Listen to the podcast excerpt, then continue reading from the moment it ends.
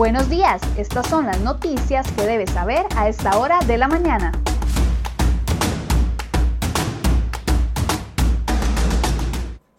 Lunes 25 de enero, muy buenos días, gracias por acompañarnos en Cere Hoy Noticias. Vamos de inmediato con la información que hemos preparado para ustedes el día de hoy.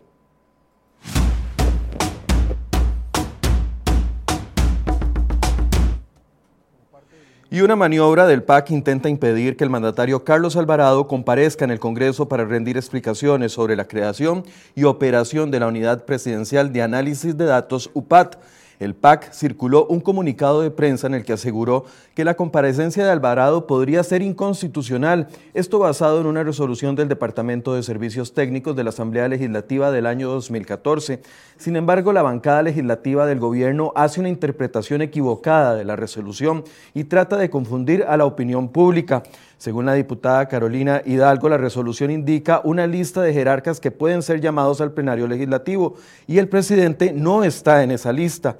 Sin embargo, la oposición rechaza este argumento, ya que en este caso el recinto se utilizará para comodidad, comodidad, y seguridad de la gran cantidad de diputados que podrían participar, pero seguirá siendo una sesión de la Comisión Especial Investigadora. Por otro lado, la solicitud planteada por el presidente a través de la ministra Yanina Dinarte para que esta comparecencia se realice en Casa Presidencial no sería apoyada por los diputados de la oposición. Necesario adoptar medidas como parte del inicio de la segunda parte. Nos parecía muy oportuno. Y a partir de este lunes inician las negociaciones entre el gobierno y las fracciones políticas para impulsar los proyectos de ley necesarios para cumplir con el acuerdo con el Fondo Monetario Internacional. El gobierno necesitará el apoyo de al menos 38 diputados para aprobar la mayoría de leyes incluidas dentro de este acuerdo preliminar. La meta es lograr un ajuste total del 4.74% del PIB desde este año hasta el 2025. Para 2023 se espera alcanzar un superávit primario y para mediano plazo que se reduzca el nivel de la deuda a un 50%. Del lado de los gastos se espera un ajuste total del 3.59% del PIB, enfocado principalmente en la regla fiscal y el proyecto de ley de empleo público. Y por el lado de los ingresos, un ajuste total sería de 1.15%. La agenda se basa especialmente en la ley de empleo público y varias iniciativas ya presentadas en la Asamblea Legislativa para eliminar algunas exoneraciones. Quedan pendientes de presentar algunos proyectos como el de la venta de la cartera de CONAPE. Este lunes, el ministro de Hacienda, Elian Villegas, y varios diputados estarán en enfoques a partir de las 8 de la mañana para conversar sobre este tema.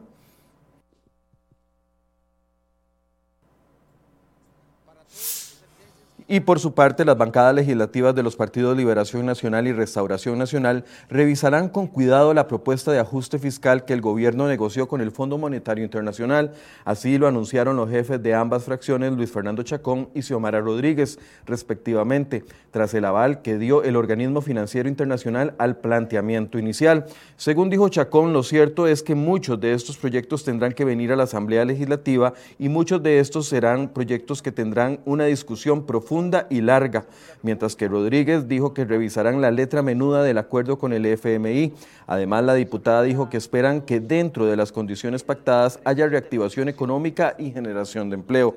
Esto último coincidió con lo señalado por el sector productivo del país, que insistió en que el gobierno impulse la reestructuración del Estado, la reducción del gasto y la reactivación económica. Así lo manifestaron la Cámara de Comercio de Costa Rica y la Cámara de Industria Alimentaria, tras el aval que dio preliminar el Fondo Monetario Internacional a la propuesta del país.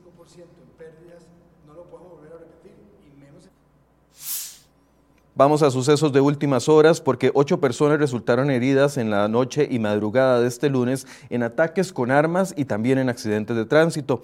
Dos de ellas resultaron gravemente heridas tras ser atacadas con arma blanca y arma de fuego. Los hechos sucedieron el domingo en la noche en Guanacaste y en Alajuela.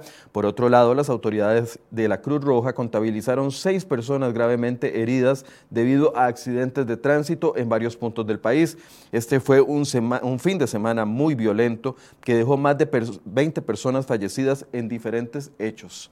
Además, las autoridades de fuerza pública interceptaron un cargamento de contrabando de medicamentos desde Nicaragua. Pero antes vemos que las autoridades también identificaron a dos personas que aparecieron muertas dentro de un carro la tarde del sábado en Tárcoles de Garavito. Se trata de Delia Gutiérrez, de 24 años y vecina de Santana, y de Luis Matamoros, de 36, vecino de Heredia. Y como les decía anteriormente, las autoridades de la Fuerza Pública interceptaron un cargamento de contrabando de medicamentos que venía desde Nicaragua. Según el Ministerio de Seguridad, descubrieron que los fármacos estaban ocultos en el maletero de un autobús tras una revisión durante un control en carreteras. Los hechos se produjeron el viernes pasado en un puesto de control en el cruce hasta Santa Cecilia, en la Cruz de Guanacaste.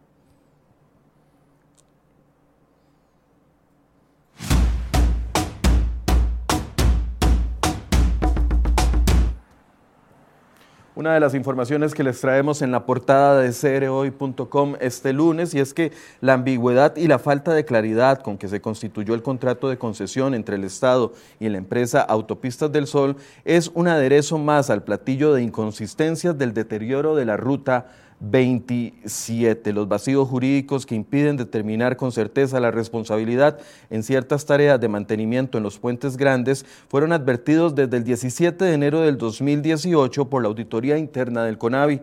De igual forma, y más recientemente, fue notificado por el ANAME de la Universidad de Costa Rica, el cual preparó un informe fechado en noviembre del 2020 y que se divulgó el pasado 21 de enero. En este último se analizó el estado del puente sobre la quebrada salitral en Orotina de Alajuela y encontró un aumento considerable en los desprendimientos de concreto en varias juntas de la construcción del tablero. La situación, según advierte el laboratorio, se pudo evitar con el adecuado mantenimiento rutinario. Incluso la ANAME advirtió en informes previos desde el 2013 sobre las discontinuidades en las juntas de construcción y los desprendimientos. Toda esta información, como les decía, la pueden encontrar en la portada de cereoy.com.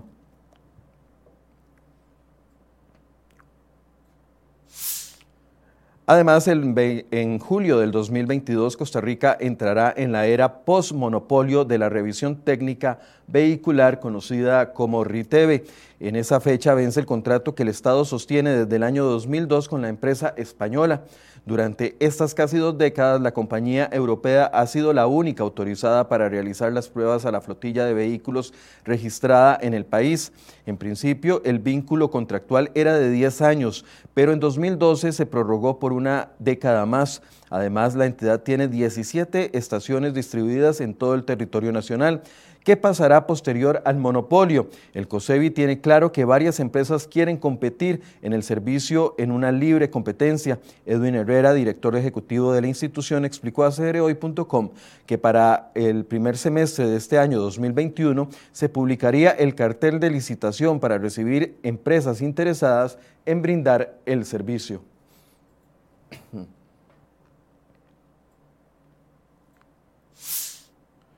Vamos a temas nacionales. La Cámara de Comercio de Limón apoya el proyecto de ley mediante el cual se pretende crear un parque de diversiones en el Caribe de nuestro país. Así lo manifestó Rubén Acontoy, presidente de la organización, a los diputados que forman parte de la comisión que estudia este tema. Según argumentó, la creación del parque generaría mayor desarrollo en la zona. Además, el año pasado más de 18 mil estudiantes estuvieron excluidos del sistema educativo. Casi 100 mil deberán ampliar la convocatoria en febrero y más de 324 mil niños y jóvenes están sin internet en su hogar. Este es el panorama en el que tendrá que trabajar el Ministerio de Educación Pública en medio del dilema entre si el regreso a clases presenciales es una decisión necesaria o por lo contrario es una determinación apresurada. Más en la portada de Cereo y la cartera de crédito del Instituto Nacional de Fomento Cooperativo Infocop se ha deteriorado un poco más de 25 mil millones de colones, según un reciente estudio especializado que contrató la institución. La dirección ejecutiva del instituto indicó que la cifra es del año 2020 y que está ajustada conforme a las normas internacionales de información financiera, NIF. Y por último, diputados de la Comisión de Asuntos Hacendarios apresuran el proyecto de ley que busca atraer inversiones, inversionistas, rentistas y pensionados al país. La congresista liberacionista Silvia Hernández explicó que el primer informe sobre las mociones está listo y que esta semana se discutirá y votará las enmiendas que corresponden al segundo informe. Hernández añadió que la iniciativa podría conocerse en plenario legislativo este jueves.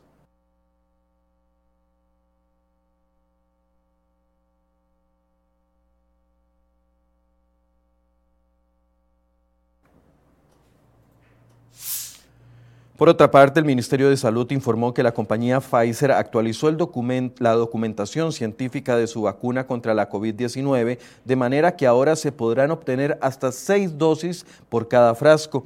De esta forma ya no se extraerán cinco dosis como inicialmente se recomendaba, esto siempre y cuando se utilicen los insumos adecuados según una notificación de autorización de salud a la Caja Costarricense del Seguro Social. La actualización se da apenas tres días después de que la compañía farmacéutica anunciara que pausará la entrega de dosis al país hasta mediados del mes de febrero. El comunicado del Ministerio de Salud fue recibido este sábado 23 de enero por la Caja Costarricense de Seguro Social por la que el cambio en el uso de estos viales se aplicará a partir de hoy, lunes 25 de enero, en diversos establecimientos de salud de la caja. Además, la próxima semana se conocerán los resultados de la evaluación y hallazgos oficiales de las investigaciones preliminares en contra de funcionarios del Hospital Enrique Baltodano en Liberia. Esto tras una consulta de cereoy.com, la caja confirmó que la auditoría está realizando una fiscalización del proceso de aplicación de la vacuna en ese centro de salud contra funcionarios que se habrían metido en la fila para colarse.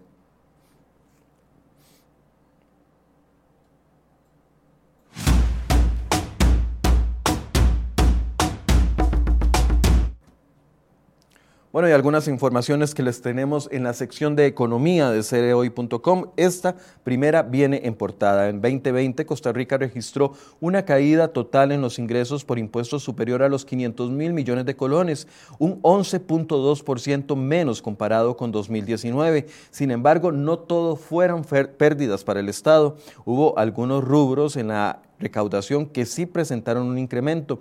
El principal de ellos, escuche bien, fue el impuesto que se cobra por las bebidas alcohólicas. Con este cobro, el gobierno ganó un adicional de 524 millones de colones en relación con el año 2019. Otra de las informaciones, el país no levanta cabeza en la inversión eh, en investigación y desarrollo. Esto lo aleja de adquirir nuevos conocimientos científicos y técnicos, así como el desarrollo de tecnologías para nuevos productos, materiales y procesos. De acuerdo con un análisis de desafíos del Plan Nacional de Desarrollo e Inversión Pública del MIDEPLAN, la inversión costarricense fue del equivalente de 0,39 del PIB al 2018, menor incluso a la que se registró en 2017. Además, una advertencia para todos, la Caja de Ahorro y Préstamos de la Asociación Nacional de Educadores hizo un llamado a sus afiliados a cuidar su historial crediticio por las modificaciones que introdujo la ley contra la usura. Esto a raíz de que la nueva normativa suprimió la posibilidad de que las entidades financieras dedujeran automáticamente las cuotas mensuales de créditos para quienes reciben ingresos menores a los 200 mil colones.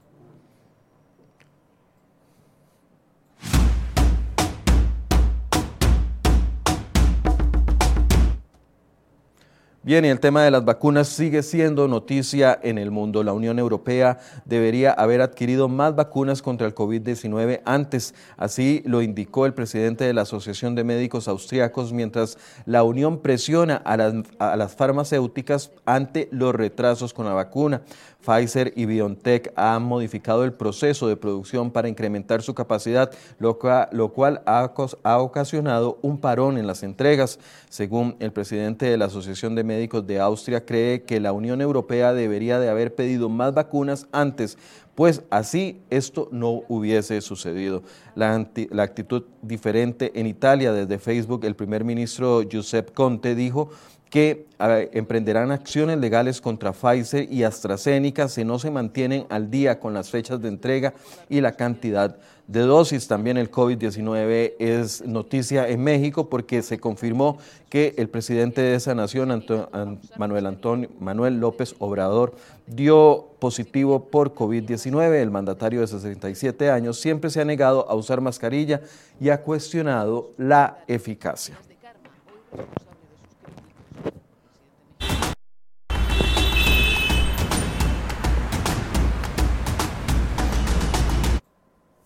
Vamos a un reporte del tránsito. Vemos cómo luce la ruta 39 en el sector de Atillo. Estamos hablando de circunvalación entre Pavas y La Uruca, donde se ve un tránsito bastante cargado para el día de hoy. Cosa diferente en el sector de San Francisco de Dos Ríos, vista hacia el cruce, donde hay un tránsito más fluido. Recordemos que hay que actualizar la carta de restricción vehicular y por último vemos ahí el sector de la ruta 1 cerca del boliche, de Cariari, donde la vista hacia San José está un poco complicada en temas de tránsito.